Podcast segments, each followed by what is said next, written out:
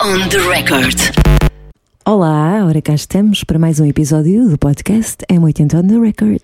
Olá, Silvia Mendes, estás boa? Sim, já há muito tempo que não dizíamos o, o nome do podcast. Pois é, verdade. Convém relembrar. Mas eu acho que as pessoas sabem ao que vão, Sim, não é? Sabem. Eu acho Portanto, que sim. Eu espero que sim. Espero que sim. Hoje temos uma convidada muito inspiradora e também muito conhecida. Olha, podíamos eh, jogar ao quem é quem? Podemos. Então vá, quem é que pergunta e quem é que responde? A pergunta. Queres que eu pergunte e tu respondes? Sim, podemos Então tentar vá. assim. Hum, É homem ou mulher? mulher. Hum. Loira, morena? Morena. então não sabes se é loira, se é morena. não estiveste aqui com ela. Tem umas nuances. Ah, Loiras não tem, mas madeixas. Não Hum, sei. Sim, mais ou Sim. menos. Hum, é apresentadora de televisão? Sim, Está na televisão neste momento? Hum, quase. Quase, pois é, temos que explicar isso. É Fátima Lopes. Oh, então, Ah, então, que se eu- parvoíce. Eu acho que quem está a ouvir isto pensa o tempo que eu perdi que doidas, não é? nestes segundos. Uh, mas pronto, vamos uh, fazer aqui compensar. uma forma de, de compensar os ouvintes, até porque a conversa é bastante interessante. É sim, com a Fátima Lopes. E numa semana Hum. em que o tema sobre o qual vamos falar uh, acaba por fazer uh, sentido. Exatamente, porque precisamente hoje, Hum, dia em que estamos a gravar eh, o podcast, é o Dia Internacional para a Eliminação eh, da Violência contra as Mulheres. uhum. E Fátima Lopes tem um livro Sim. Que fala precisamente sobre a violência doméstica. Sim, é um, um dos temas uh, Uhum. deste livro que se chama Encontrei o Amor Onde Menos Esperava. E conversámos com, com a Fátima sobre a personagem, a Sofia, que passa por, uh, por uma fase em que se depara precisamente com esse flagelo. Exatamente, mas também consegue dar a volta. É um livro inspirador e consegue dar a volta de uma maneira muito bonita. Mas falámos também de- outras coisas. Tanta coisa, tanta, Tanta coisa. coisa. tanta coisa para saber mais daqui a pouco com a conversa uh, com a, a carismática e inspiradora Fátima Lopes, ela que ajudou-me a fazer um pouquinho de terapia. Pois foi, foi muito engraçado. Dizer também, explicar que, eh, portanto, já sabemos que Fátima Lopes vai para a SIC, não é? Eh, na altura em que gravámos isto, eh, ninguém sabia ainda, Ninguém portanto, sabia. não se falou disso. Eu acho que a Fátima já sabia. Sim, possivelmente ela já sabia, mas não se falou disso porque, pronto, não, eh, não era ainda tempo para falar disso, Claro. mas falámos de outras coisas bem interessantes. Bem interessantes para ouvir então mais daqui a pouco, até porque agora vamos dar conta de uma notícia que chegou aqui à redação. Deixa eu ver se eu encontro. Ah, cor-de-rosa, gostas de cor-de-rosa? Sim, isto é imprensa cor-de-rosa. Sim. E tem a Pink. Faz lá aquele riso parvo. a cantora Pink usou o Twitter para fazer um pedido a quem? Especial ainda por cima. Cristiano Ronaldo! Pois é, a- Pink foi então ao Twitter eh, dizer que está a tomar conta de duas crianças, ou Sim, está sim. responsável por Neste duas Natal. Uhum. crianças no Natal e então quer eh, oferecer camisolas do Cristiano aos meninos. Exatamente. Eh, ela diz que eles não têm muito, mas eh, que está determinada em tornar-se. É capaz de ser o sonho dos- das crianças, não é? A ter então eh, uma camisola de Cristiano Ronaldo. E ela pediu através do, do Twitter. E provavelmente a Pink terá dinheiro para comprar merchandising do, do Cristiano, não é? Mas eh, se calhar quer Sabes com tu? uma assinatura. Sabes tu se ela tem ou não tem? Desconfio! Desconfio! Também desconfio, sim. Mas sim, possivelmente é isso. Quer, eh, olha, se calhar quer falar com o Cristiano Hum, e marcar um encontro para a entrega das. Não, estou aqui. a- Não, não, pode não. ser, não. pode ser. São muitos os pedidos que, que, que chegam ao Cristiano Ronaldo, ou pelo menos tentam. Há um menino que está agora, creio, junto à fronteira com, Uhum. Sim. eh, com a Polónia, na sim. Bielorrússia, que também está, eh, fez um pedido especial ao Cristiano Ronaldo. Isso tem sido a notícia aqui. Espero que chegue ao Era tão Cristiano. bom, não era? Estes três meninos. Que chegue ao Cristiano e que chegue onde está a criança, porque não há de Sim. ser fácil. Mas se o Cristiano estiver a ouvir este podcast ao Ronaldo, anda cá. Vai, de certeza, vai ouvir. Anda cá. Chega-te aqui, escuta, escuta a gente. Há três meninos, pelo menos, que querem um sorriso teu, um gesto, e não é assim tão difícil. Nada. De certeza que ele ouviste. Então não houve. Oh, ainda no outro dia mandou uma mensagem. Então, agora não é à quinta? E eu, não, Cristiano, é à sexta, é só mais um dia, vá. Espera um bocadinho. Bom, uh, vamos então conversar com, com a Fátima Lopes e dizer que no final deste hum. podcast vamos falar do novo documentário sobre os Beatles. Exatamente. Do Peter Jackson, já contamos tudo. On the record. Olá, Fátima, tudo olá. bem? Olá, olá. Muito obrigada, obrigada pelo vosso convite. Obrigada a nós. Ora, é essa, obrigada eu também, porque estive a ler o livro.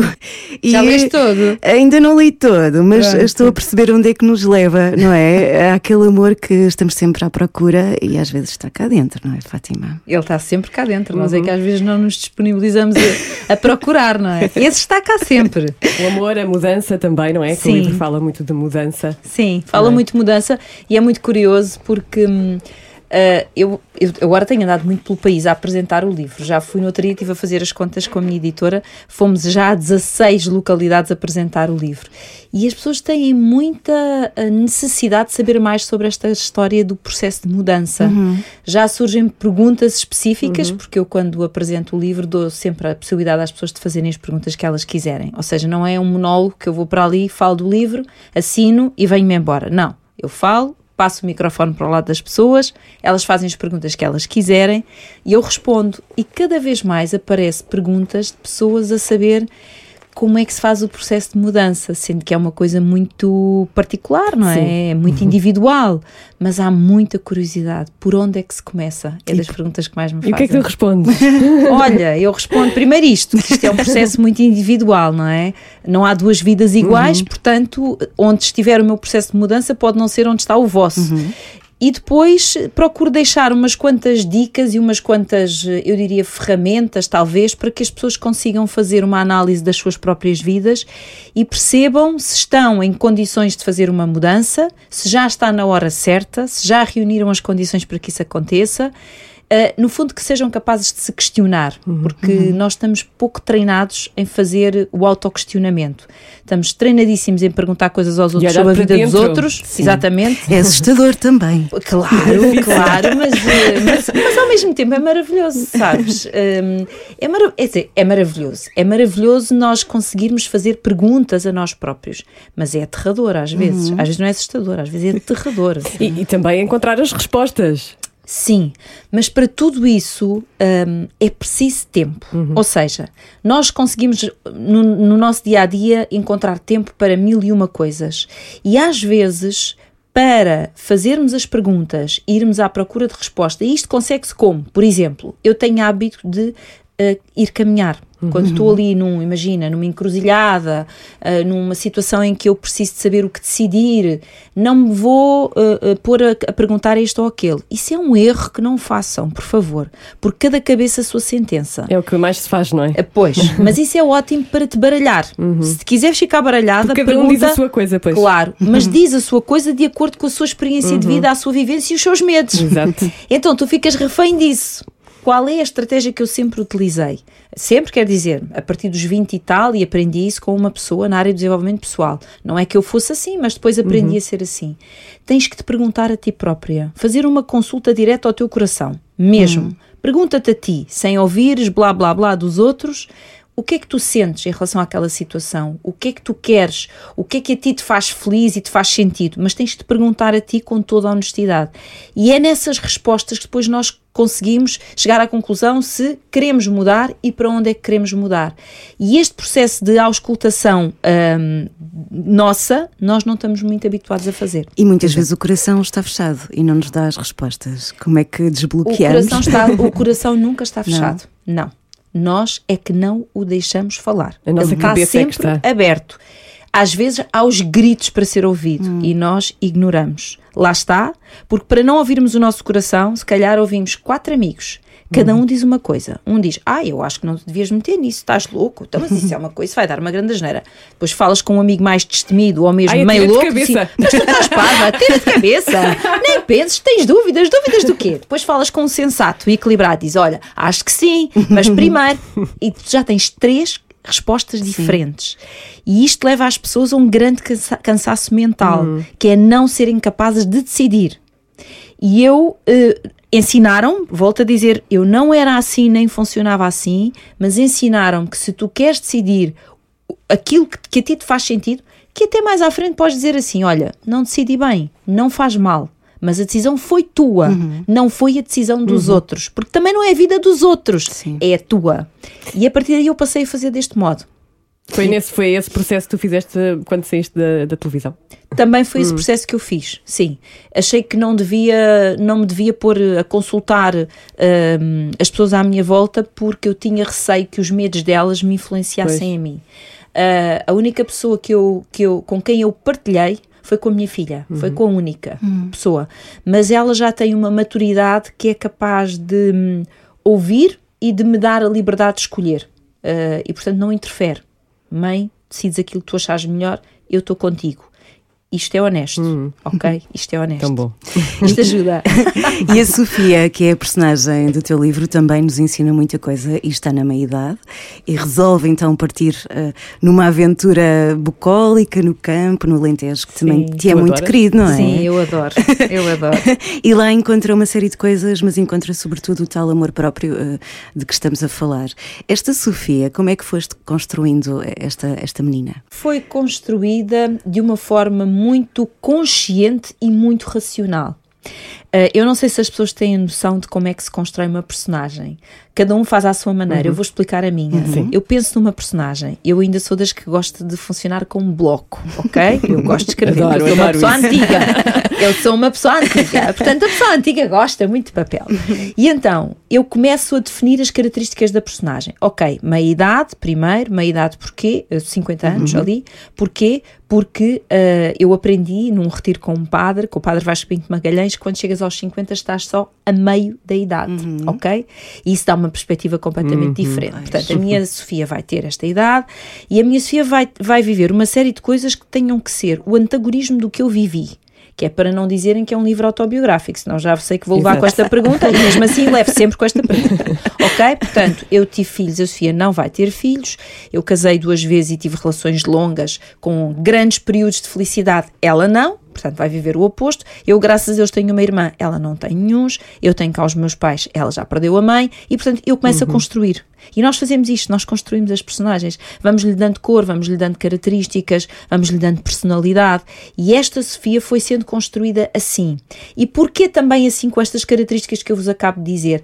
Porque era o que me permitia depois tocar numa série de temas que são muito atuais e que eu queria. Eu queria falar na violência doméstica, uhum e falei. Uhum. Eu queria falar na, no facto de muitas mulheres chegarem aos 50 e não terem sido mães e falei.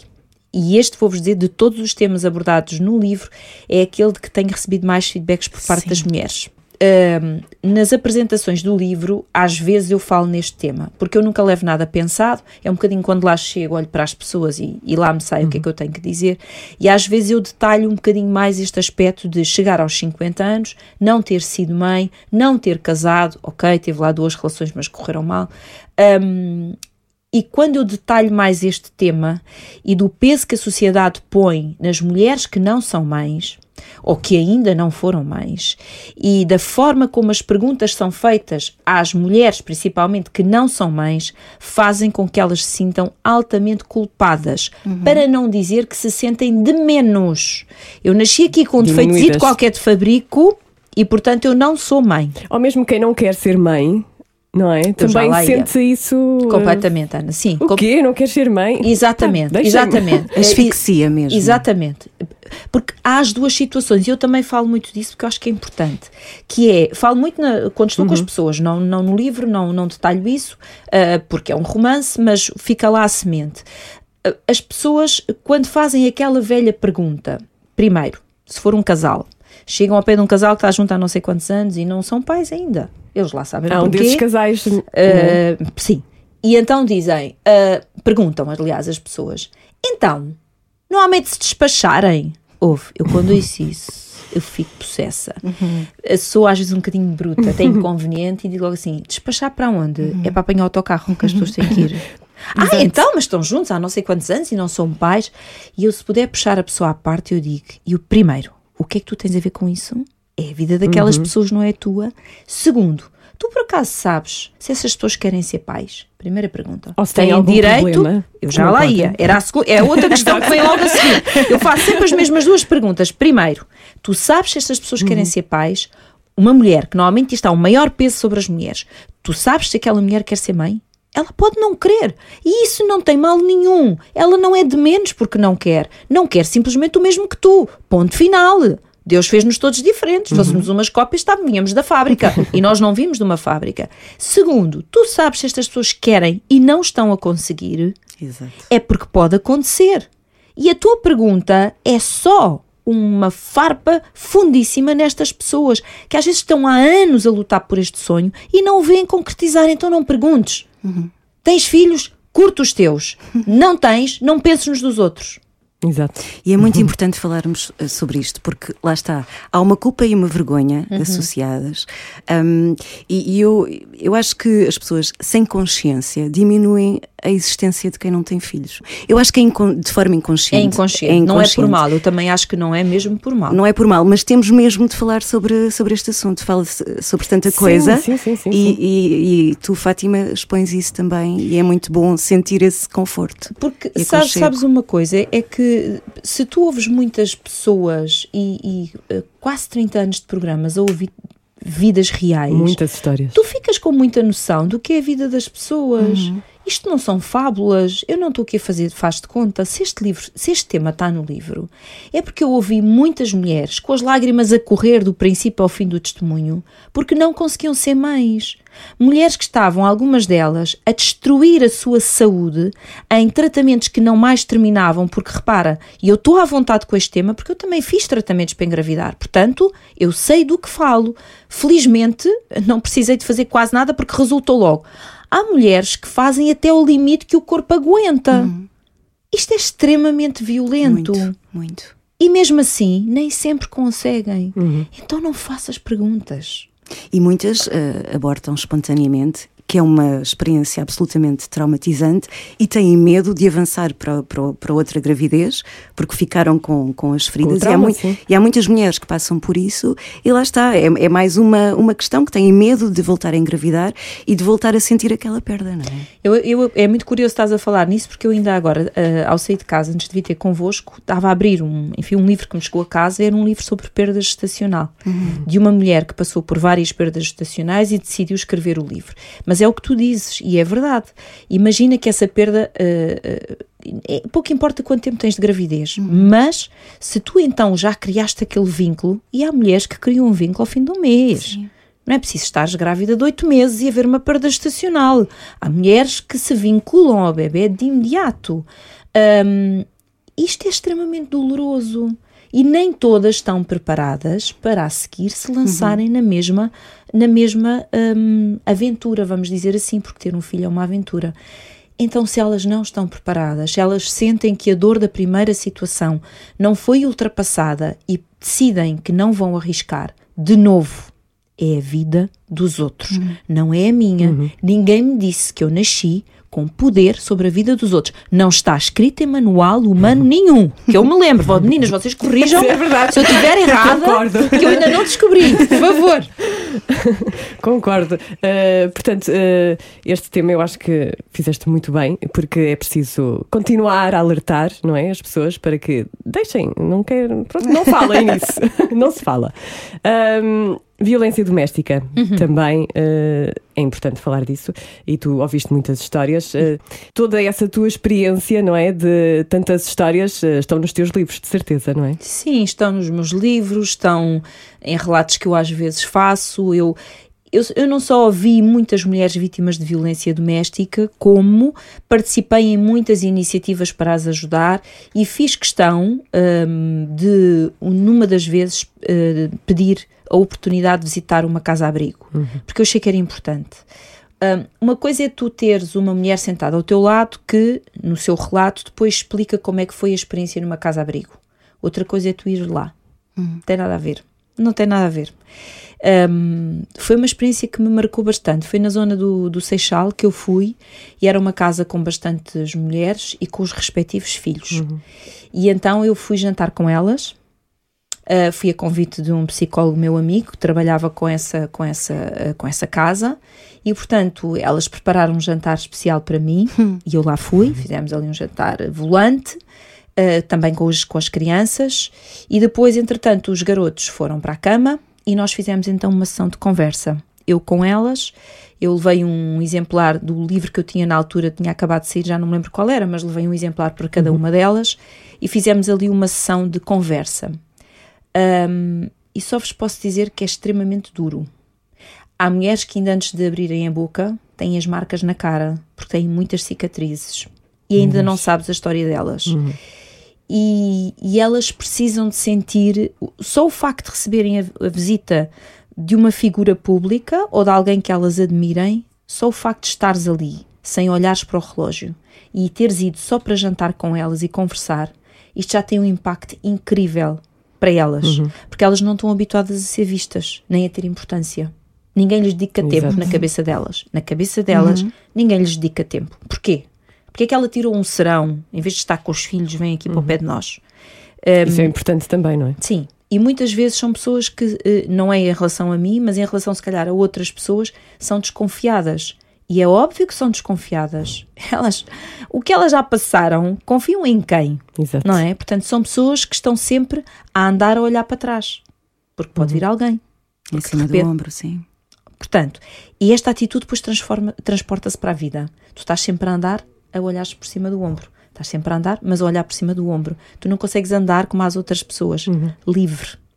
Há uma questão uh, na violência uh, doméstica, acho que também não é bem entendido quando eh, a mulher sai, mas depois volta. Uhum. Eu, eu vou, vamos lá ver. As pessoas não é, percebo que, perfeitamente e, e, as pessoas até utilizam muitas vezes uma frase que uhum. é: Ha, isto havia de ser comigo. Se fosse comigo, primeiro, uhum. eu quando é assim digo assim: calma, calma, calma. Não estás na situação. Exato. Tu não estás na situação. Se fosse comigo, eu já tinha saído. Ou se fosse comigo, eu saí e não voltava. Tem que se lembrar de uma coisa.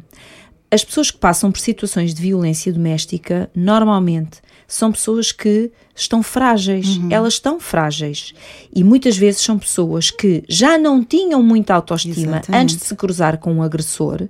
E o agressor qual animal atacar uma vítima. Ao perceber que aquela pessoa tem uma fragilidade, uhum. ele vai entrar pela fragilidade. Imagina que é uma pessoa que nunca se sentiu amada, uhum. que nunca, nunca sentiu amor, carinho. Ele vai entrar por aí, vai ser a pessoa mais doce, mais querida, mais fofinha, mais atenciosa, mais romântica. Até o primeiro dia que corra mal, uhum. ok? E se no primeiro dia correr mal, não se mete os pés à parede logo ali, é. esquece, começou. Que é, começou o, o inferno. é o que tu dizes no livro, as pessoas dão sinais. As pessoas vão dando sinais. Uhum. O que é que acontece? Estes agressores, e eu percebi isso das muitas mulheres que entrevistei, porque eu, eu não entrevistei centenas de mulheres de violência doméstica, eu entrevistei milhares de mulheres com violência doméstica, Meu o que Deus. é assustador. assustador. Pronto. E o mais assustador é que eu continuei a surpreender-me com cada história que eu ouvia. Sabes porquê? Havia sempre mais um requinte de malvadez que eu ainda não tinha ouvido. Meu Deus. E eu pensava, bem, isto eu nunca tinha ouvido ninguém fazer. Bem, isto eu nunca tinha ouvido ninguém dizer. Porque eles conseguem sempre surpreender-nos uhum. da pior maneira. Mas dizia eu que os agressores o que fazem é esvaziam a vítima, mas esvaziam completamente de autoestima, de capacidade de pensar com a tua cabeça, afastam-no de todas as pessoas que as possam ajudar a sair dali. E às vezes do trabalho. De, de é? tudo. Agora repara uma coisa. Isolam. Pensa Sim. uma coisa, Ana. Se tu estás numa situação em que és afastada dos teus pais, és afastada dos teus. És porque aquela pessoa impõe que assim seja e tu permites. Uhum. Exato. Ok, mas não é? Pronto.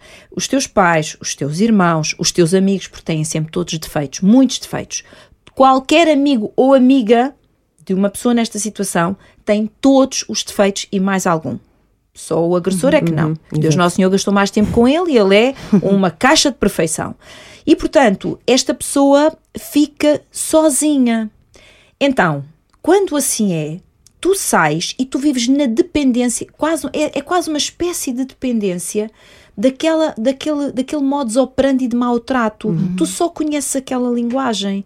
Então é muito difícil quando tu sais conseguires pensar com a tua cabeça, porque tu estás debaixo de uma coisa que é altamente manipuladora. Estas pessoas são altamente manipuladoras. Um, e portanto, teres, teres a capacidade de pensares com a tua cabeça, não te deixares, uh, não deixares voltar atrás, porque depois estas pessoas prometem, isto, isto é assim, é sempre a mesma coisa, isto é vir ao disco que toca ao mesmo. Se a mulher sair de casa, a seguir, vem, as promessas de que eu vou mudar, nunca mais vai acontecer, agora é que vai ser, eu vou-me corrigir. Não acreditem, é tudo mentira. Se isto acontecer em 1% dos casos, é uma boa média. 1%, 1%. dos casos. Uma pessoa que foi até ali assim, só poderá mudar se ela admitir que tem ou um desvio de personalidade ou um problema qualquer mental e aceitar ajuda para equilibrar. Porque vamos lá ver uma coisa: não é normal um ser humano tratar mal outro ser humano. Sim. Para tu fazeres, Sim. tens que ter ali um problema de base uhum. qualquer. Ou tens efetivamente um distúrbio, ou tens um problema que resulta do que tu viveste para trás e que não tiveste acompanhamento.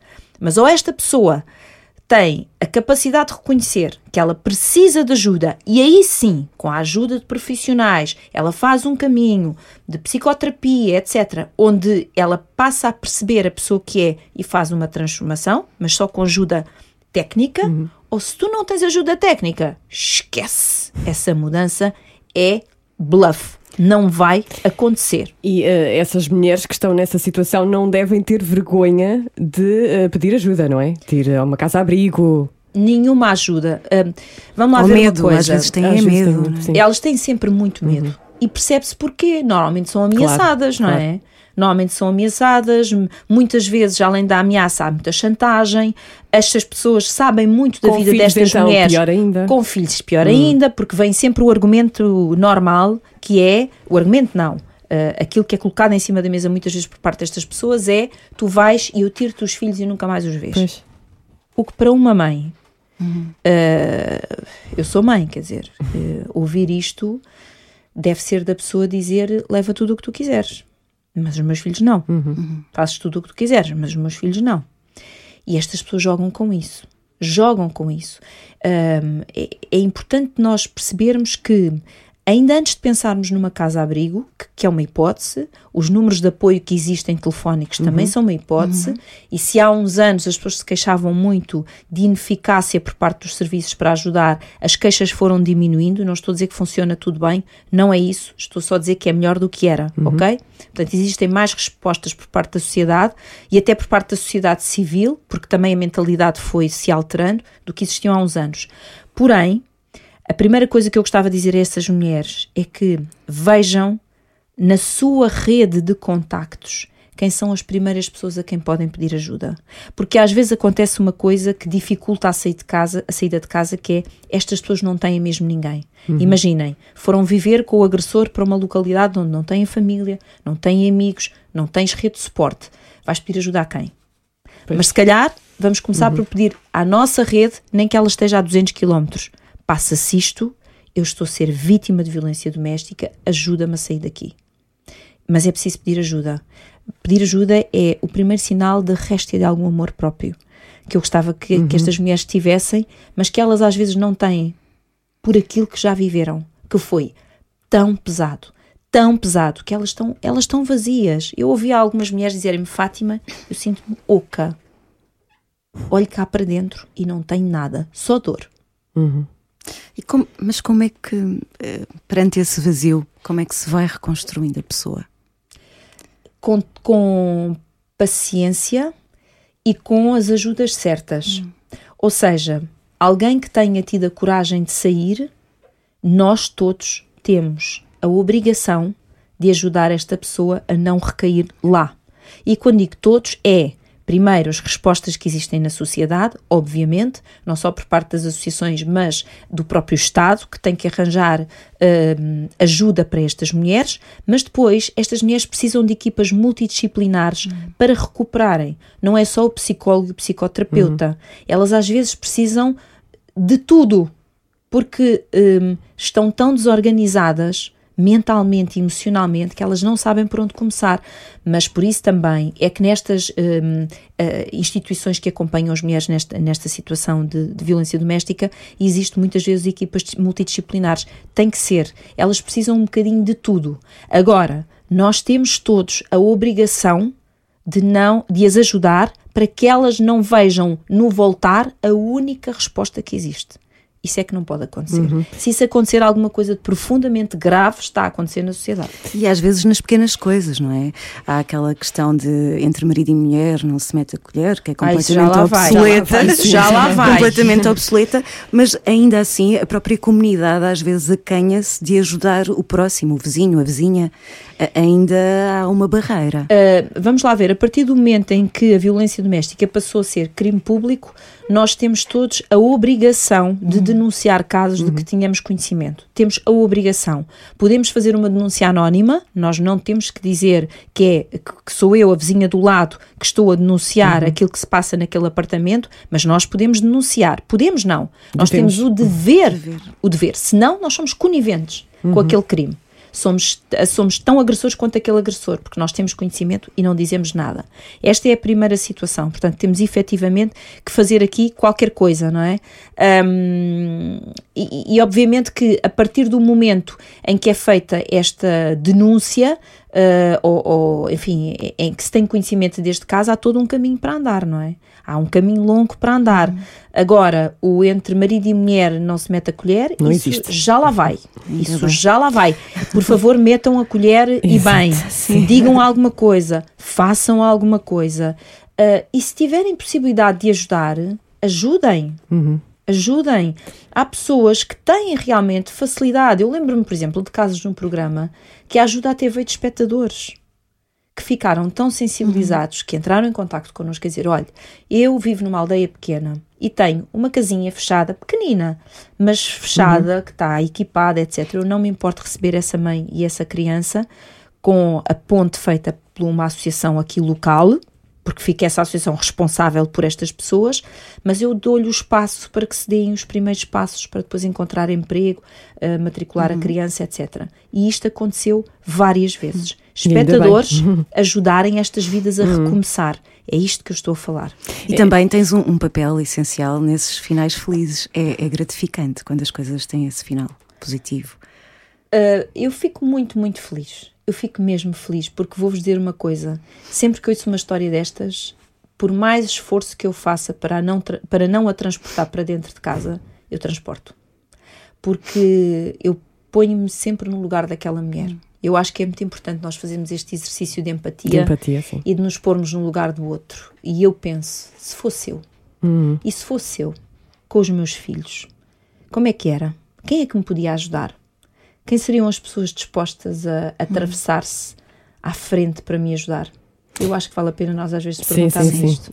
Eu ia perguntar, eh, não sei se tens tempo de ver séries. Não. Há uma não série, há, mas pronto, quando tiveres, há uma série na Netflix que é a Mate. É uma rapariga que é, é vítima de violência psicológica, não é uhum. uh, física. É tão má ou pior é, que a outra. Exatamente. Uhum. Aquela questão que eu estava a falar de que um, há várias mulheres que voltam uh, para os maridos e depois saem e depois voltam. E essa, essa personagem vai para uma casa-abrigo e na casa-abrigo dizem em média, as mulheres voltam sete vezes. Uhum.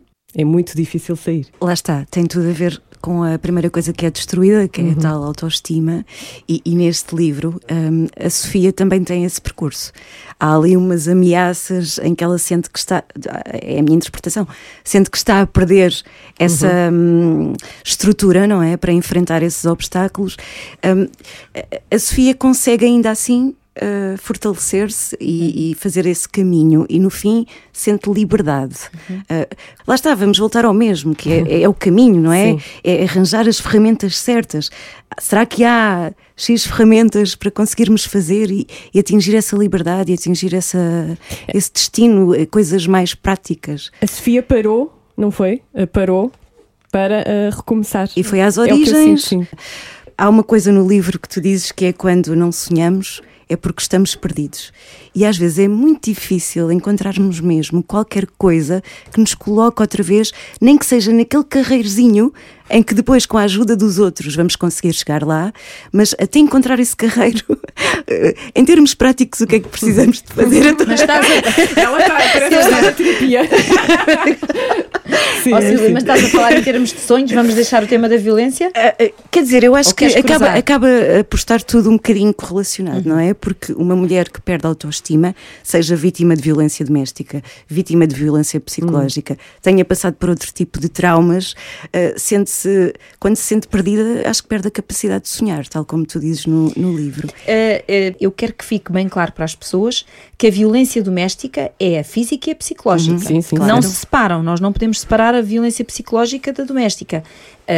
há, há mulheres que nunca foram violentadas fisicamente, mas foram destruídas psicologicamente, ok? Porque há agressores que são doutorados em violência psicológica. Uhum, uhum. Não sei onde é que se formaram, mas têm requintes de malvadez para dizer coisas que são piores que uma farpa, que é uma coisa inacreditável. Uhum. Bom, uh, isso só assim para ficar uh, o conceito mais, mais claro. Eh, eu digo isto porque já ouvi em testemunhos de violência doméstica alguém dizer, relatar-me a parte da violência eh, psicológica, que era gravíssima, e depois dizer, ah, mas nunca me bateu. Uhum. Eu digo, eu, e então? Mas e tudo o resto que eu acabei de ouvir não é importante? só, é, só passa a ter importante a partir do dia que sai o primeiro estado, é isso? Então o resto não. Está aí, destrói-a completamente, mas como não bateu é um santinho. Não, não é. Quer dizer, é a mesma coisa, uhum. não vamos branquear isto que é para para as pessoas perceberem realmente o que é que estamos a falar. Mas em relação ao que estavas a dizer, uh, Silvia, esta volta, vamos lá ver. Eh, em qualquer situação, mesmo que não seja violência doméstica, se tu, uh, um dos diagnósticos bons, e aqui vamos parar o início da nossa conversa, uhum. um dos diagnósticos bons que tu podes fazer para aferir o teu estado atual, em termos de espírito, como é que tu estás? Se estás numa fase boa da tua vida, se tu estás um, feliz, porque eh, não há cá felicidade eterna, isso é na Disney uhum. e está tudo bem, ok? Nós temos momentos de felicidade e se conseguirmos ter maior número de momentos de felicidade, estamos a fazer um bom trabalho. Se vamos tendo cada vez menos, então há alguma coisa que não está bem. É assim, porque a vida é mesmo assim, ok? Então, o que, o que eu queria explicar é o seguinte: se tu, quando fazes uma, uma uma autoanálise do teu estado atual, como é que tu estás, como é que tu te encontras. E se tu não consegues identificar sonhos, é o primeiro sinal pois. de que tu estás infeliz. Que pode ser na tua vida pessoal, na tua vida familiar, uhum. na tua vida profissional.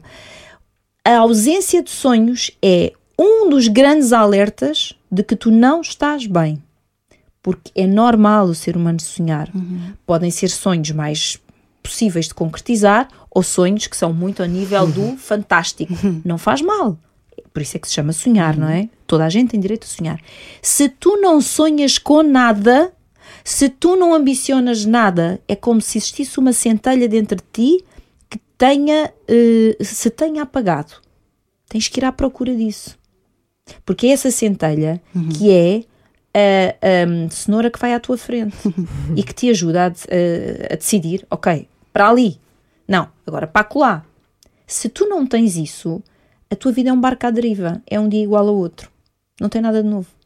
Tu nem sequer sabes porque é que estás aí para ali. Vais. Sim. Percebes? Sim, sim. E isso, isso chama-se passar pela vida, não viver a vida. É outra coisa. E, e atenção, isto que eu estou a dizer Todo ser humano passa e vive.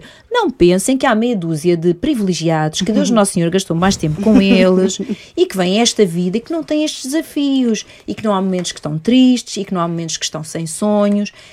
Todos, mas quando digo todos, é todos nós, somos todos iguais uhum. nesse aspecto. Todos nós passamos por fases onde a centelha desapareceu.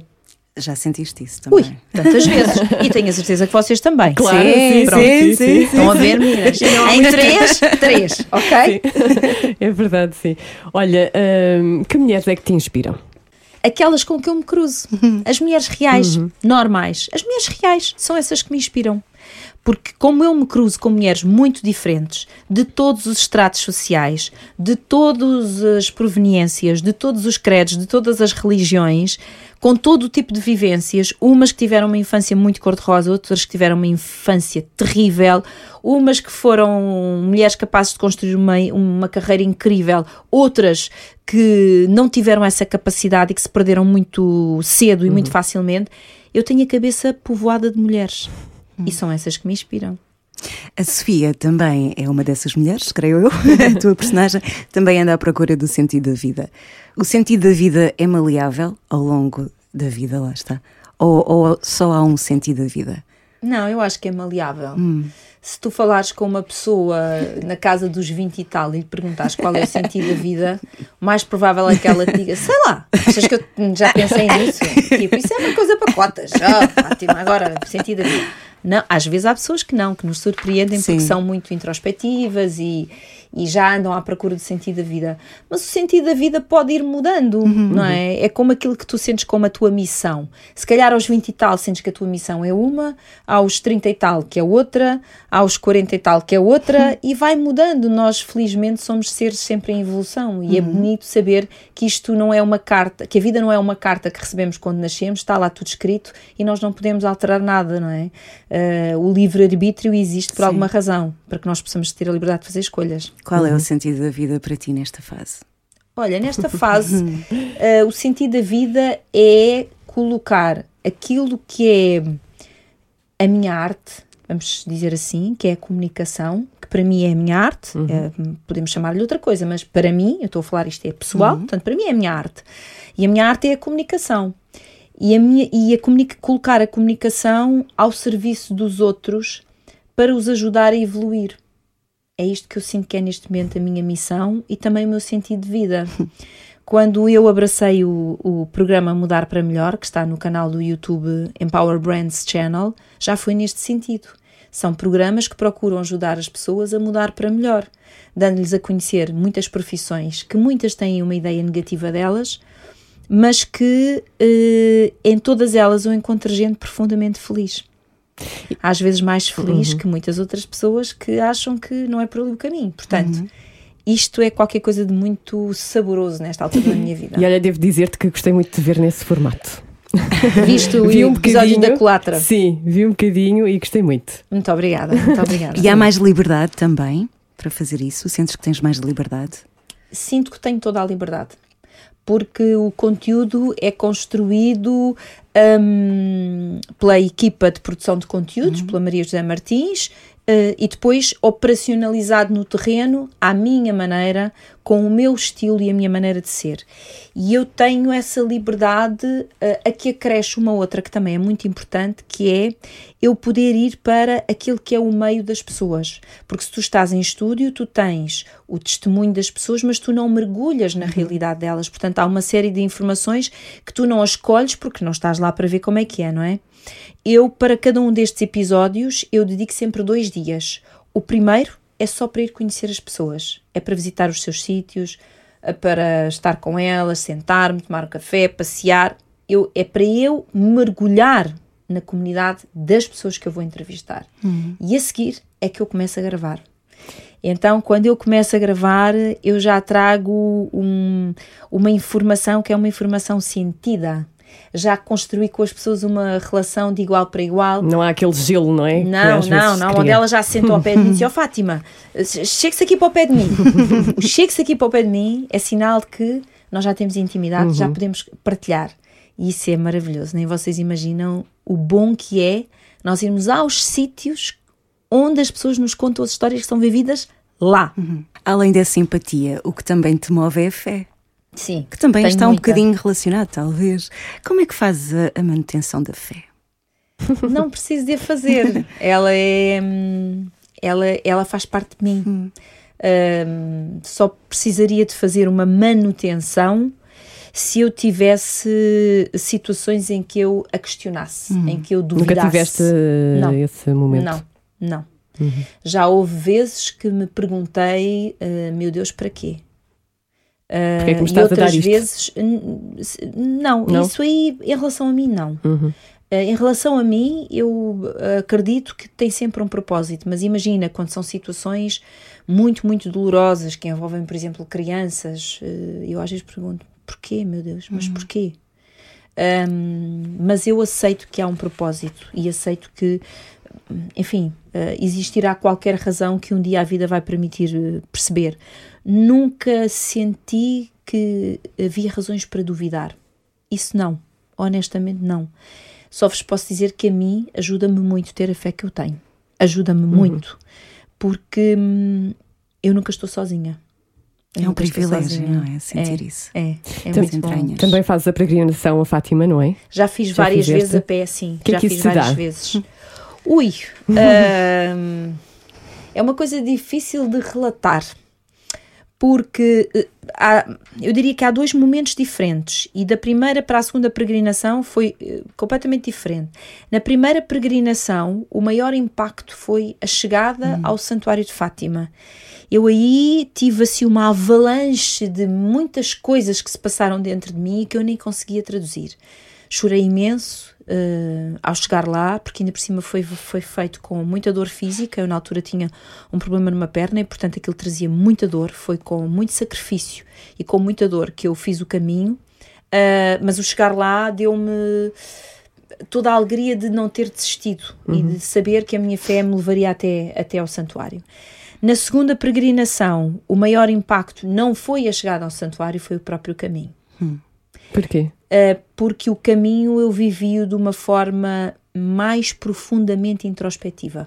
E então o caminho serviu-me para caminhar, hum. caminhar dentro de mim, mesmo, para fazer perguntas, para... Depois havia muitos momentos de silêncio, havia, havia momentos em que nós fazíamos oração, o, o Padre João fazia sempre uma missa campal, portanto havia ali várias vivências, mas foi o caminho que teve mais impacto em mim. E quando eu cheguei ao santuário, eu cheguei uh, com várias coisas arrumadas, que as arrumei no caminho. Então a chegada não foi tão impactante, hum. foi mais o caminho. Uh, e está tudo bem, está tudo certo. Ainda bem. E o, o, que é que te agita socialmente? Hoje em dia, o que é que, que turbulências sociais é que te tiram o sono? Olha, a mim tira-me o sono tudo o que são manifestações de ódio, uhum. tudo o que são manifestações que mostram desrespeito pelo ser humano, uh, tudo. Uh, não consigo perceber as pessoas que diferenciam pessoas que diferenciam uh, pela religião, que diferenciam pela cultura, uhum. que diferenciam pelo país, que não, não consigo. Não consigo nada que me cheira machismo, não consigo, enerva-me profundamente. Acho que são pessoas que são completamente atrasadas, desculpem lá, eu estou mesmo a sublinhar, uhum. não me importa o que é que os outros pensam, mas é assim, machistas, não, obrigada. O meu pai tem 81 anos e não é machista.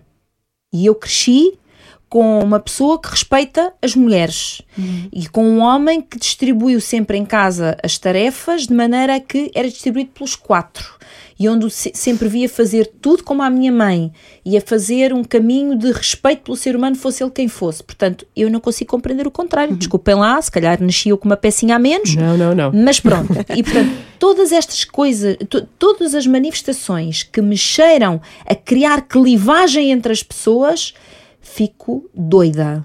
Mas fico doida. Uh, e em termos uh, um, religiosos, todos os fundamentalismos, para mim não dá. Uhum. O meu Deus aceita toda a gente. Uhum. O meu Deus não diferencia as pessoas. E eu acredito que os deuses das outras religiões, porque na verdade é só um, mas está tudo bem, vamos dizer assim, para, para parecer mais fácil, também eu acredito que não querem diferença entre as pessoas. Uhum. Então, porque é que o ser humano às vezes é tão básico, tão mesquinho e tão mau? Porquê? Isto é uma passagem. Porquê que se perde tanto tempo em ódios? Isto é uma passagem, pessoal. Vem tudo do mesmo sítio, vai tudo para o mesmo sítio. É sejam inteligentes. Sim. Sejam inteligentes. Cultivem pontes, não cultivem fossos. Uhum. Porque no dia que tu cultivas um fosso, podes ter a certeza. Vais lá parar. Tu vais cair nele. Uhum. Mas o fosso que tu, onde tu vais cair vai sempre ser maior do que aquele que tu cultivaste. Ai, eu estou arrepiada. É há, um, há um filme que é o Before Sunrise em que a personagem diz que Deus é aquele espaço que está entre nós. Ou seja, eu, na minha interpretação, é aquele espaço de amor. E agora estavas a falar no fosso e faz todo o sentido. Claro, mas Deus é amor. Sim, é amor. Deus é amor. Hum. Eu, eu, eu acho que a maneira como, como eu olho para as coisas tem a ver com a educação que eu tive. Não é? Com a educação que eu tive, com o facto de eu, na minha própria vida, ter passado por muitas situações de diferença de ter vivido na pele o que era ser colocada de parte pela diferença, e eu percebi hum. e aprendi. Não é replicar. Ai, fizeste um olho Exato. por olho, dentro por dentro. Oh, pessoal, isso é nos livros da banda desenhada, não é? não estamos aí também. Não estamos aí também, de certeza absoluta. Então, se nós não estamos aí também, eh, vamos lá cultivar aqui pontos. É que era muito mais fácil viver, era muito mais fácil ajudar. E mais, nós éramos muito mais felizes. Porque cada vez que, uma, que um ser humano, está estudado pelos psicólogos, o que eu vou dizer não é nenhuma ideia minha, está estudado pelos psicólogos. Cada vez que tu fazes alguma coisa para bem do outro, a multiplicação de bem-estar em ti é superior do que a ajuda que tu dás ao outro. Quando tu te deitas na tua caminha, depois de teres feito alguma coisa para ajudar a outra pessoa, o bem-estar que tu vives é melhor do que qualquer coisa que tu possas tomar. É aquela, É aquela hormona Endorfina? Não, oxitocina. Não é. sei Olha, se não estou a dizer é, bem. é a hormona da, da, da- É uma hormona. da felicidade, Sim, sim. não é Sim, da sim, sim, felicidade, é do bem, eu sei, olha, é uma das É hormonas positivas, pronto, Sim, há é- várias. É, importante ter consciência disso, Sim, não é? É tão sim, importante. Sim, porque é que, porque é que hum, há pessoas que quanto mais, eh, quanto mais bem fazem, mais vontade têm de fazer, porque depois torna-se viciante, só que é um vício bom. Como qualquer. É um vício bom.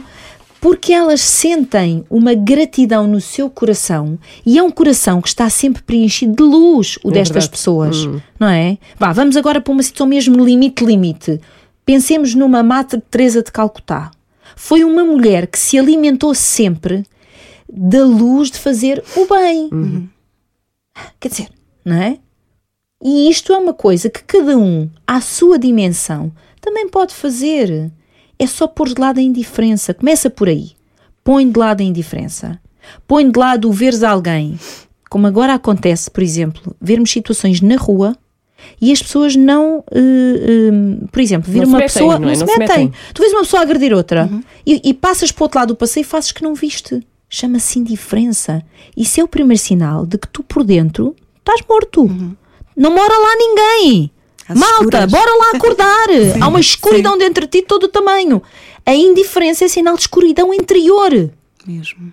Então, tu tens que fazer alguma coisa para. Porque assim, fazer alguma coisa para te resgatar a ti. Esquece lá o outro que está ali numa situação complicada. És tu que tens de te resgatar e a partir desta luz. E esta luz acontece também se- e principalmente se tu quebrares a indiferença. Não é? Porque Sem nós temos dúvida. que nos ajudar uns aos outros. É verdade, sim. Senão, não é? não faz sentido. Exato. Portanto, este livro, quinta edição já. Quinta edição? Eu não sei se dissemos o nome do livro. Dissemos, Encontrei- dissemos, mas volta a dizer. Exato. Encontrei o amor onde menos esperava, Fátima Lopes. O que é que traz luz? eh, A música também te traz luz à tua vida? Sim, felizmente. Vamos bastante. falar de música. Vamos falar de música. O que é que querem saber? Contem. Olha, primeiro que tudo, que música é que dedicavas a esta Sofia? À personagem do, do livro? Uh, dedicava a música dos Bon Jovi It's My Life. Uau, boa. Ouvia muito na minha adolescência. Eu adoro, sou uma fã incondicional de Bon Jovi, só para saber. A Então, que à procura sério? que eu fiz uma lista de músicas, caso vocês me viessem perguntar a música, eu sim, que eu sou uma pessoa organizada, que faz o seu trabalho de casa, pensei, e se elas me perguntam cenas da música? Então, se calhar agora vamos dar um pulinho até à infância. Músicas infantis que te marcaram. Tens alguma? Olha, eu só me lembro de uma que eu, quando fui viver para Moçambique, portanto eu tinha 8 anos, e na altura tínhamos um daqueles aparelhinhos para pôr as cassetes, lembram-se, não é? Sim, sim, Pronto. sim. E então eu levei uma cassete com músicas infantis. E eu lembro-me que ficou, ficou-me raja, raja- ai, registada, desculpa, agora não me saía, a música do José Barata Moura, Fungagada Bicharada. Que E maravilha. eu ouvi Maravilha, isso. Eu não sei como é que a cassete não partiu com as vezes que eu ouvi, mas eu achava o máximo na altura, gostava. Pronto. Era, era um autêntico cantautor, não é? Sim, Dos sim, pequeninos, Sim, na um homem, altura. bem, um homem que tem Sim. uma obra incrível. não é? Incrível. Incrível. Muito mais do que um cantautor. Já que falaste aí de Moçambique, o que é que hum, tens de Moçambique? Como é que lembras-te de alguma coisa? É Saudades.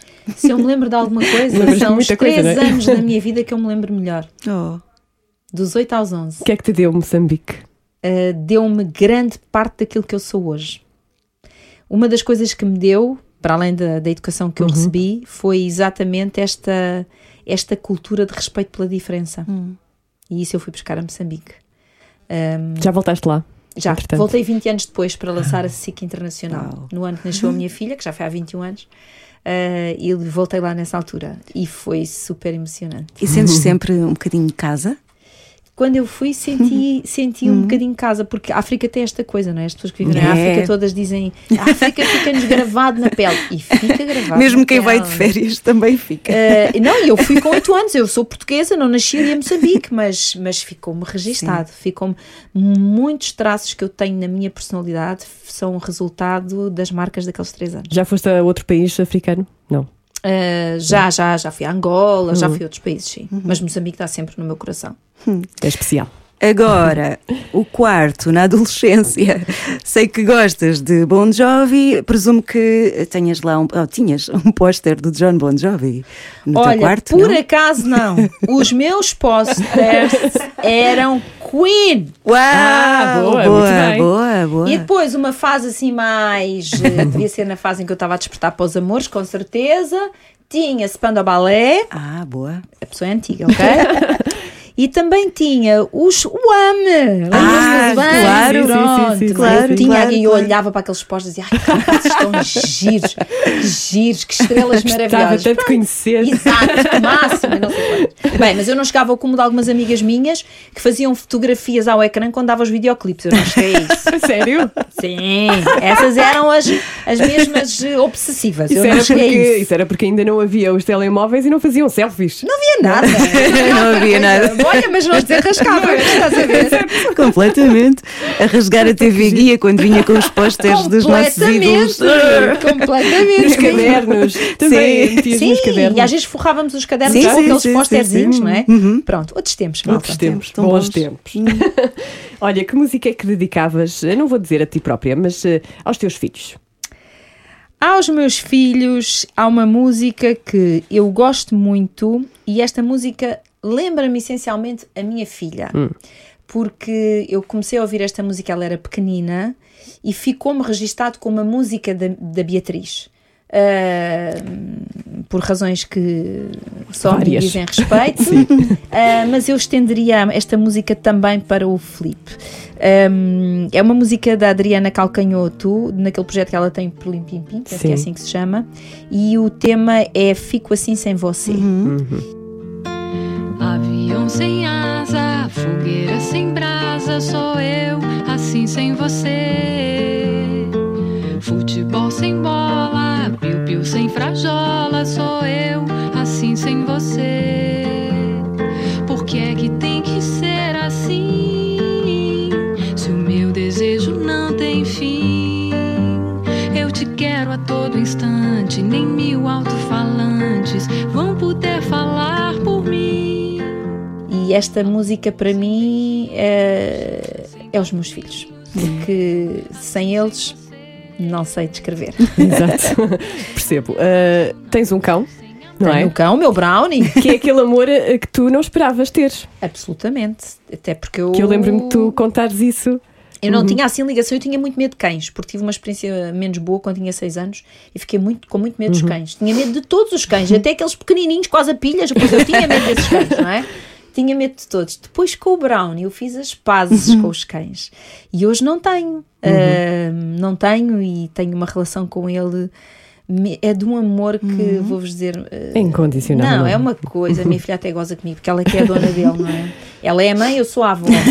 Mas eu, como avó que sou, estrago Brownie, Claro. não é? Pronto. Mas eh, ele é tão, tão fofinho. E dedicavas-lhe uma música. Uh, dedicava, olha, podia dedicar. uh, um, não, não escolhi aqui uma, mas vou-vos dizer de quem, até porque ela tem um álbum que é dedicado às crianças e que é um álbum muito bonito, um, que é a Luísa Sobral. Uh, e nesse álbum, que eu agora não me estou a lembrar o nome, mas vocês devem saber melhor do que eu, não me estou a lembrar do nome do álbum e até estou a ver a, capa do álbum. É um álbum totalmente dedicado às crianças e que tem muitos temas. E eu acho que um tema desses de criança dedicado ao Brownie estava bem. Estava bem. Sem dúvida. Os animais são sempre crianças, não é? Para, Sim, pronto, é, sim. ficam para ali. nós. não é para nós. E gostas de ir a concertos? Gosto, gosto de ir a Qual concertos. Não vou a muitos, mas gosto, mas gosto. Qual foi o que, que mais te emocionou? Olha, eh, os que mais me emocionaram, eu digo mais porque já assisti a mais do que um e tocam-me sempre muito, são os concertos da Marisa. Eu gosto muito. Hum, há ali uma força eh, incrível. Depois hum, do passado e que também me marcaram, lembro-me de ir ao CCB ouvir Carlos tocar-me. Eu sou uma apaixonada por Carlos do Carmo. Aprendi muito pequenina hum, a ouvir e a apreciar Carlos do Carmo porque é o fadista uh, favorito da minha mãe. Nós temos vários uh, discos em vinil dele e, portanto, eu de pequenina uh, comecei a apreciá-lo de verdade. E lembro-me de ir ao CCB há muitos, muitos anos. A minha filha era muito pequenininha quando eu fui ver um espetáculo dele e aquilo eu não sei explicar. foi qualquer coisa de. Difícil de dizer em uhum, palavras. Uhum. O Carlos era e é enorme. Ele é enorme. Uh, Custou-me muito a partida dele. Uhum. Eu não eu conhecia, mas de uma forma apenas cordial, olá, como está, e não mais do que isto. Mas eu era uma verdadeira e sou uma verdadeira fã uhum. e aquelas pessoas que o admirava muito uhum. e continuo a admirar. Portanto, sim, o concerto dele foi sem dúvida daqueles concertos que me marcou. E já que falas de fado, tens um lado fatalista dentro de ti do fado? Um, Ou contornas? Não tenho um lado fatalista, mas às vezes uh, gosto de me permitir uh, viver a profundidade das músicas, das letras do fado. Uhum. E às vezes elas levam uhum. à emoção. Uhum. E está tudo bem, faz está parte da vida. Bem. Faz parte, sim, faz parte da vida. e da música também. e agora o outro lado, o concerto que mais te desiludiu, se é que tens? Não tenho. não tenho, não tenho, não tenho. Eu escolho muito bem onde vou. Não, não tenho cá paciência para, para ir ao bem. engano. E já que falas dessa profundidade das letras e, e da música, uma canção que te emociona? Uma canção que me emociona, uma canção, olha, no teu poema do Carlos do Carmo. Ah, sim. essa é uma canção que me emociona uh, sempre que eu ouço. E já ouvi puf, uhum. muita vez. Cai sempre vez. a lágrima. Sim, uh. sim, gosto muito. E é mais romântica? És uma pessoa romântica? Sou uma pessoa, sou uma pessoa romântica, sou. Uh, por exemplo, eu gosto muito das músicas românticas de Frank Sinatra. Uhum. Os clássicos. Os eu clássicos. sou uma pessoa de clássicos. sim, sim, okay? e com classe. E com muito classe. Uh, gosto muito das músicas românticas de Frank Sinatra. É uma voz que é qualquer coisa hum. de extraordinário. Também temos vozes portuguesas, obviamente. Mas pronto, é assim a primeira que me ocorre. Mas Frank Sinatra é Frank Sinatra, meu Deus. Já que falas de Frank Sinatra, se nós te perguntarmos uh, se te dessem um bilhete para ir a um concerto lá atrás, no tempo, Sim. ias a um do Frank Sinatra ou ias a outro? Uh, ia do Frank Sinatra se pudesse, ia sem dúvida, mas também gostava de ter ido a um dos Queen. Dos que Queen. Fui. Ah, Nós também. Do Live Aid, queria Sim. tanto. Adorava também, eu, tanto. adorava. Mas pronto, olha, deixa lá. Nós já estamos aqui a organizar uma excursão ao passado, ao Live Aid, ver os Queen. Já temos uma série de convidados Exato. para ir connosco. Ponham-me na lista, por favor. Sim. Uh, se existisse o Nobel da Música, a quem é que entregarias? Ah. Carlos do Carmo. Claro, claro, sem Muito sombra bem. de dúvida. Olha, eu não sei se agora estou aqui a fazer confusão, mas Uh, o Carlos do Carmo entra no livro, entra uh, a música, não é? A sim, falar, não é? Sim, é. Pois. É, é, é, é a música preferida ou já não me lembro bem. Olha, eu não me lembro já bem qual é que eu escolhi dele. Qual é que eu escolhi dele? Não sei, não anotei, ah, mas já não me lembro. Uh, eu também, eu agora não me lembro qual deles, porque na altura uh, fiquei ali indecisa entre vários uhum. temas, mas sim, mas o Carlos do Carmo Transportaste entra. esse teu sim, gosto sim, para sim, a Sofia. Sim. E, e essa parte já foi escrita depois da partida do Carlos do Carmo? Ou foi uh, antes? Foi... Portanto, ele morreu no primeiro dia do ano. No ano, pois foi. Uh, foi isto foi escrito depois. Depois. Uhum. Depois. Porque uhum. eu acabei de escrever o livro em março. Final de fevereiro, março. Também março. aproveitaste essa uh, suspensão da Essas vida. As perguntas são difíceis, malta de tempo. Vou explicar. Sim, até para mim. Eu não sei se vocês têm, sentem isto que eu estou a ouvir de muita gente com a pandemia, eu perdi a noção do tempo. Sim, sim, sim. Ah, sim, isso, oh, mas isso foi recentemente sim, e as pessoas dizem, Fátima, foi há dois anos. Sim. Parece ah, que 2020 nem sequer existiu. Ah, eu estava assim, assim há três meses. O contrário é a mesma coisa. Uhum. Fiquei completamente com o relógio todo avariado. Também, também. Acho que é geral. Tornei-me uma Dory. eu já tinha um bocadinho, agora tenho mais uma costelita dela ou duas. A última pergunta, que é ingrata, mas tem de ser feita. A música da tua vida. A música da minha vida. Há muitas, não é? Eu não sei se tenho das propriamente. Fases, não é? é nesta não fase. sei se tenho propriamente uma música da minha vida. Eu acho que não tenho. Acho que não tenho uma música que eu diga assim. Uh, esta é a música da minha vida.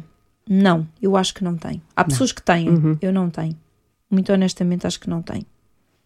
Pode ser uma do Carlos do Carmo. Pode, pode ser. Pode ser. e podem escolher a que vocês quiserem. No teu É. poema, fica essa. Fica Ah, esta. pode Vamos ser, pôr. Sim, Fica esta. ponham, por Para favor. fechar aqui o- a conversa. Fátima, muito obrigada. Obrigada A sério. A tua presença é mesmo luminosa. Sim. E, Ai, obrigada. e é um privilégio termos-te aqui. Obrigada. E, e tudo bom para ti. Foi muito bom conversar convosco. Ai, Muito Obrigada. Podem me convidar sempre que eu venho. Sim, eu senti que estava a fazer um bocadinho de terapia e agradeço-te por isso. Nos últimos tempos estou-me a habituar a ouvir. Olha, ah, como não estás na televisão ah, para milhares de pessoas, onde é que as pessoas te podem Sim, ver? sim, sim. Olha, então, as pessoas podem me ver no YouTube. Uhum. Uh, há, do- há dois projetos diferentes. Há o projeto O Chef, que se chama mesmo, o canal uh, chama-se mesmo O Chef, e aí encontram as receitas que eu fiz com o Vitor Sobral. Uhum. E podem encontrar também no YouTube um canal que se chama Empower Brands Channel. Uh, e lá estão dois episódios para que as pessoas vejam este mudar para melhor. Uhum, E é muito depois giro. uh, eu vou continuando a fazer estes meus projetos e enfim, outros que entretanto vão surgindo. Sim, porque tu não, não paraste. Não. Desengane-se quem não, acha não, que não, estás parado. Não, Nem vais de parar. todo, de todo, não, nem vou parar se Deus quiser, não é? Qualquer dúvida é ir ah, às tuas redes sociais, não é? Exatamente. É isso Obrigada. Obrigada. Muito obrigada. Obrigada. Muito bom. Obrigada. Obrigada. Do teu poema. Existe um verso em branco e sem medida, um corpo que respira, um céu aberto, janela debruçada para a vida do teu poema. Existe a dor calada lá no fundo, o passo da coragem em casa escura e aberta uma varanda para o mundo. On the record. Foi tão boa esta conversa. Foi tão bom esta conversa, assim, ai, sabe tão bem falar com a Fátima. Ai. Que parabéns. Nossa. Bom, agora Agora, fazer uma viagem lá muito atrás. sim, alerta fãs dos Beatles, alerta fãs dos Beatles. Já estão todos aí desse lado, assim a escutar? Temos coisas para vos contar. Well, don't interrupt Hey, stars when they're recording. Hey, hey. We're bloody stars, you know. Don't come in. Cheek. And now your host for this evening, the Bottles.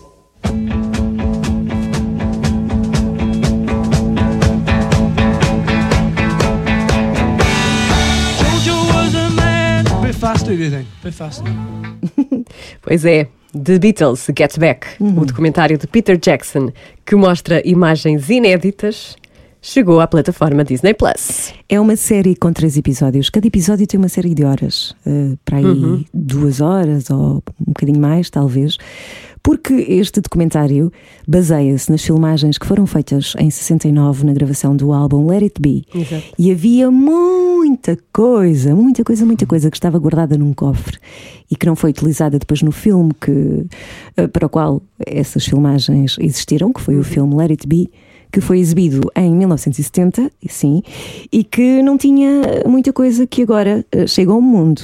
E é, é interessante porque o Let It Be, o filme, hum, dá assim um- uma visão do, do- do- de uns Beatles mais carrancudos, Diferente. aquela luta de egos e não sei o quê, tudo por aí. Este não. Uhum. Eh, E este também eh, foi buscar imagens. trata- Eles trataram de imagens em que não se ouvia muito bem os. Os músicos, não é? Não se ouvia muito bem por causa dos instrumentos, mas hoje em dia já há tecnologia e eles tiraram as guitarras e tudo mais e já dava para ouvir eh, as vozes, não é? O que eles estavam a conversar. Precisamente o realizador Peter Jackson, o Senhor dos Anéis, o Senhor do Senhor dos Anéis, não, o Senhor dos. Do, ai, Do Senhor dos Anéis, sim. Esse Eh, explicou tudo numa conferência de imprensa à qual tivemos acesso. Além dessas conversas que agora se vão ouvir de, de forma mais clara, o Jackson também devolve ao quarteto uma boa dose de leveza de espírito e mostra momentos francamente mais animados, divertidos, de camaradagem e não o tal cenário tenso e carrancudo que toda a gente achava que tinha sido só aquilo e tal e não sei o quê. Não. Não. Acho importante sublinharmos aqui algumas coisas que o Peter Jackson disse na conferência. Ora bem, ele disse que quando viu as imagens, porque é mesmo muito material, são muitas horas, disse: Epá, descobri que são pessoas normais. Sim. Quatro rapazes um, de Liverpool. E, e ele diz que está muito grato por ter tido essa experiência, de ter encontrado estes quatro rapazes. Ele diz: agradeço por ter tido a oportunidade de pensar nos Beatles como seres humanos que são, como os seres humanos que são. Deu-me uma ideia precisa de quem eles são. São pessoas muito decentes e sensíveis. Não havia conflito de egos, não havia primadonas, tinham os seus desentendimentos, tinham ambições diferentes, são pessoas diferentes. Como todos nós, não é? Sim. Como qualquer pessoa. E, e todos nós também temos desentendimentos. Claro. Às vezes também temos, Silvia Mendes. Então não, quando o ego se mete no caminho. Mas Foi isso? sou eu a ser diva. Mas eu, com Ok, o gesto a pronto. acompanhar, eu mando a cabeça para trás, vou repetir. Só não manda ao cabelo porque tem os fones. Exato. Foi um prazer, grande, grande programa. Vamos acabar com uma canção dos Beatles. Obviamente, não podia faltar, não é? Don't Let Me Down Vamos embora. e nunca desiludem os Beatles. Nunca! Beijinho! Don't